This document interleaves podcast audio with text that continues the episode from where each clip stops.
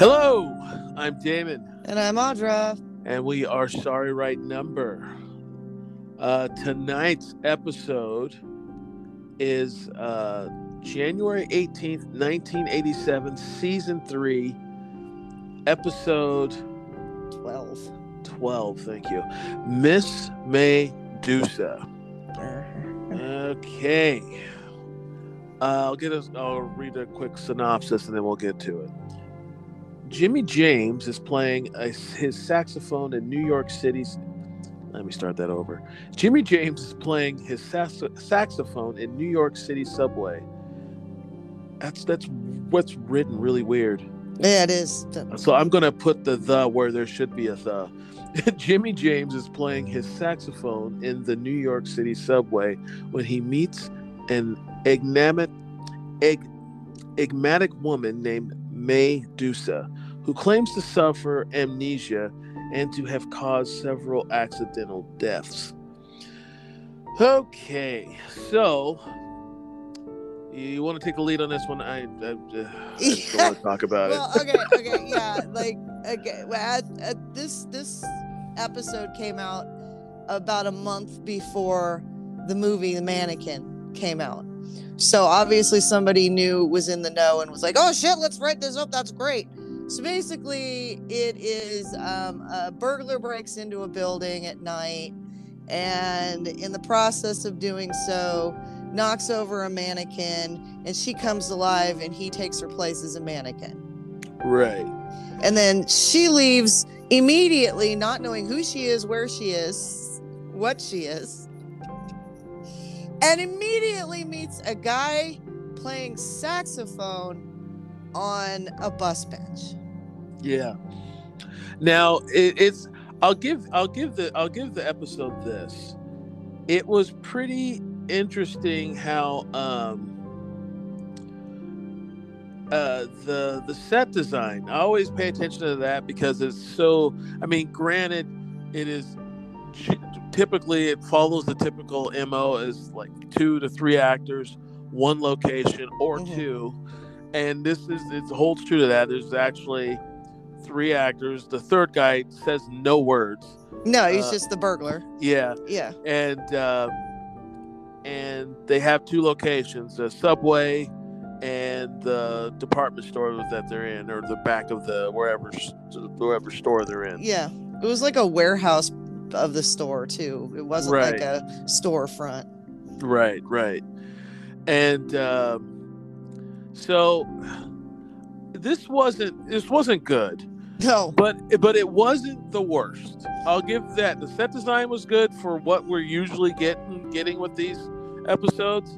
I mean, it looked like you know, it looked like a it looked like it was on a set, but it did look like a subway. Uh, it did. You know, at first I thought they were doing the really '80s thing. Well, they're with- both wearing sunglasses at exactly night. at night. Yeah, and I remember. And this was you know this is '87. That was prime.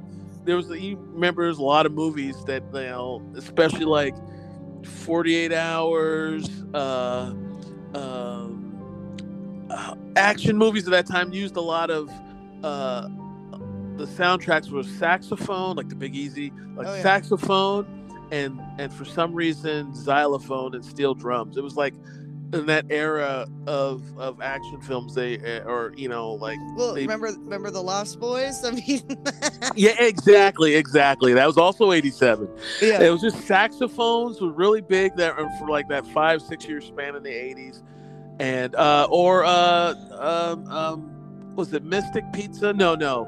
St elmo's fire saxophone prominent. Saxophone. it was just a big you know so i thought they were pulling that when he had his shades on and he played Right. the saxophone at night and then and i know why she's wearing hers because she's basically Medusa. Medusa, and uh, so uh, no explanation of why she is in a department store or why she's even, fr- you know, why you know why how she ended up there. And anyway, she she runs into this guy. He's super like, I mean, they literally go from zero to sixty with their Oh, romance. Yeah, well, he plays the saxophone to relax her, even though she's saying she has memories of murdering people. Yeah, and he invites her to crash at his place, but tells her and she and she accepts. I mean, she was hesitant for like I don't know four seconds. right. They're in love. They they almost make out, and she doesn't want to kiss him because she's afraid she'll turn him into stone. But then she she takes off his glasses, or she takes off her glasses, and and he didn't. She was surprised he didn't turn to stone, and so she takes off his glasses, and she finds out he's blind. Yep. His eyes are all rolled in the back of his head, and she was like, he was, you know, he was like, oh great, now now you know I'm not gonna get laid now because you know she's not interested because I'm blind, and and it was funny. They there was a faux pas because he hadn't touched her yet in the beginning. He just came and sat. She just came and sat down, Yep.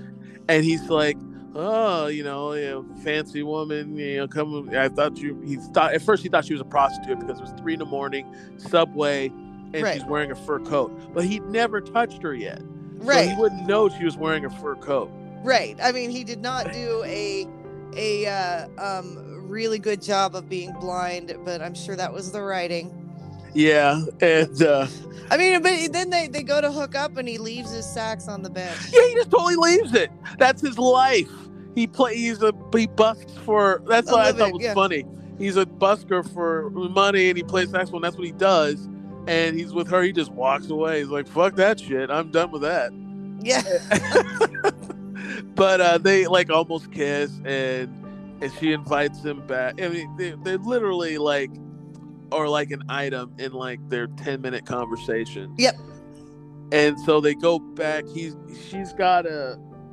She, she wanted to get another pair of sunglasses. Because you, know you can't have too many pairs of Ray Bans. Yeah, because she broke hers. She was like, I don't need them. Even though just because she didn't turn him to stone, she turned other people to stone on her. Right. So why wouldn't you need? She, so she breaks them, and he has his, and she's like, "Well, I'll go back to your place, but I have to get some more sunglasses." And he's like, "Well, where's that?" It was like, "Well, just come with me." And then they go back to where we start the show, start the episode, and uh, she accidentally going in. There's the burglar who she turned to stone, or Right. not turned to stone, but he froze or turned him into a mannequin. And then she accidentally catches her reflection in the mirror, and which freezes her, and then unfreezes the guy, the burglar, and uh, uh, what's his name? What was the saxophone? Oh, fuck, I can't name? even remember. But he dies, just dies because I love you. Yeah, yeah. So he goes into he he's like he's been waiting. She has him waiting outside, and then he goes inside. He's like she's taking too long, so he's like, and then the burglar just you know he doesn't like run. He just sees a guy standing there, no weapon, just standing there, just immediately shoots him. right. And, and so the guy keels over, and he goes, uh, I forgot her name. Oh yeah, he goes, uh, uh, Medusa, I love you, and then and you know dies. And then tragedy you know tragic lovers. It was very dumb. I mean i've seen worse episodes of this show but uh this one was it was silly well, you know, it was the eight. It was eighty-seven, and cocaine's a hell of a drug. Yeah, i hear you but still jesus christ Oh, I know. but uh it was like um it was very uh I'll, I'll give it this though the set design was pretty good it looked like they spent more than you know eight dollars to do to do the episode Yeah. but But- uh but yeah but it's still bad i just wasn't angry after watching it yeah. Yeah. So what was going on this this week in in the 87s? well funny you say that uh, january 18th 87 um, movie wise it was kind of crazy this this weekend uh, where is it yeah this weekend where is it I know I was a senior in high school. oh yeah Wait, no, I was a junior in high school. That's right, because I graduated in 88. So yeah, I was a junior in high school. I know that.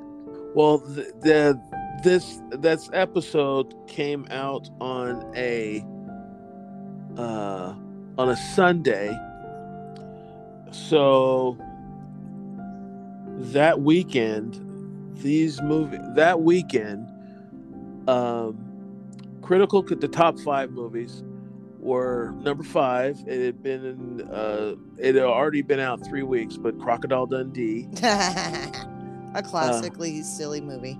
Yeah. Um, uh, the, the number four was Platoon, which Oh. is crazy because I saw that in the theater. I remember that Oof. from the now defunct Orion Pictures. Oh yeah. Uh, number three was The Golden Child that debuted that weekend. Oh. Yep. Uh, One of Eddie movie- Murphy's best. Uh, another movie that's holding number two for the second week in a row. Star Trek Four: The Voyage Home. Uh, I like four. Four is good. it was all right. It's be- it's all with those older older Star Trek movies. It was the even ones that were the better ones. True. True. Uh, But that was the one I liked. It. That's the one when they went back in time to Yeah, 80 well eighty seven. And they got way- the whales. Yes. yeah. I thought it was okay. It was. It Uh, wasn't the best one. I'm still. Khan was still my favorite. So you know. Oh, Khan was good, and uh, I liked four. I even liked. um Well, that was actually the Next Generation.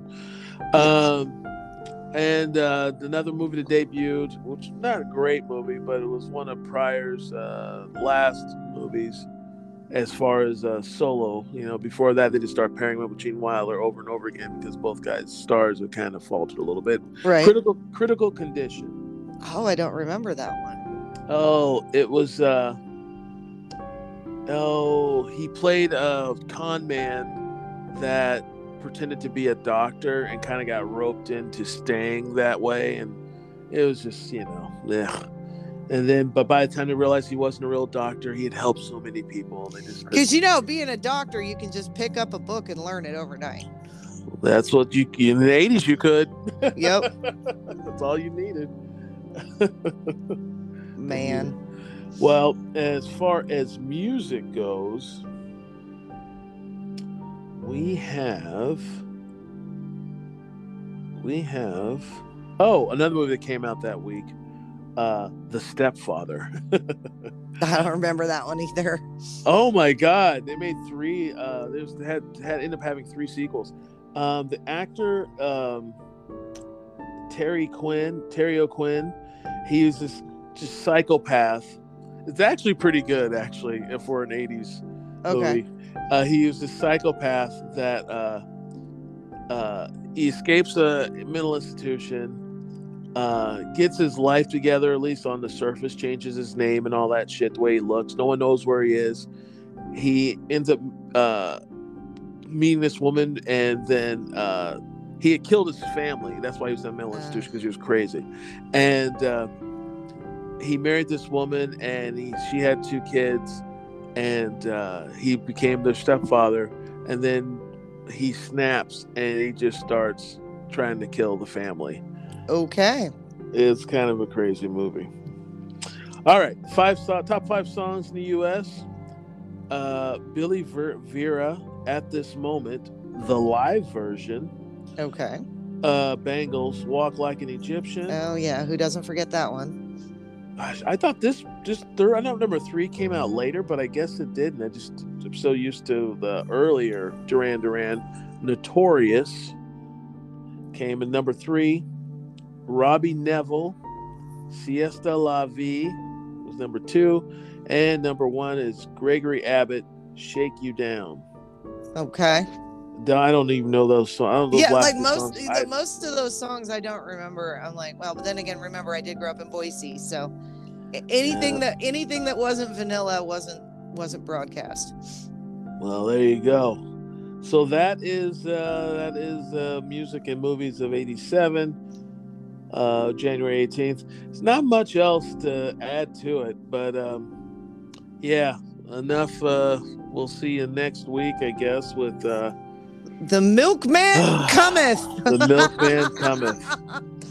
Oh, And, Lord uh, have mercy. Yeah. I'm not gonna like it. Uh, yeah. Well, I, uh, wait till you get to the one after that too. Jesus Lord. All right, folks. We'll see you next week. Shoots.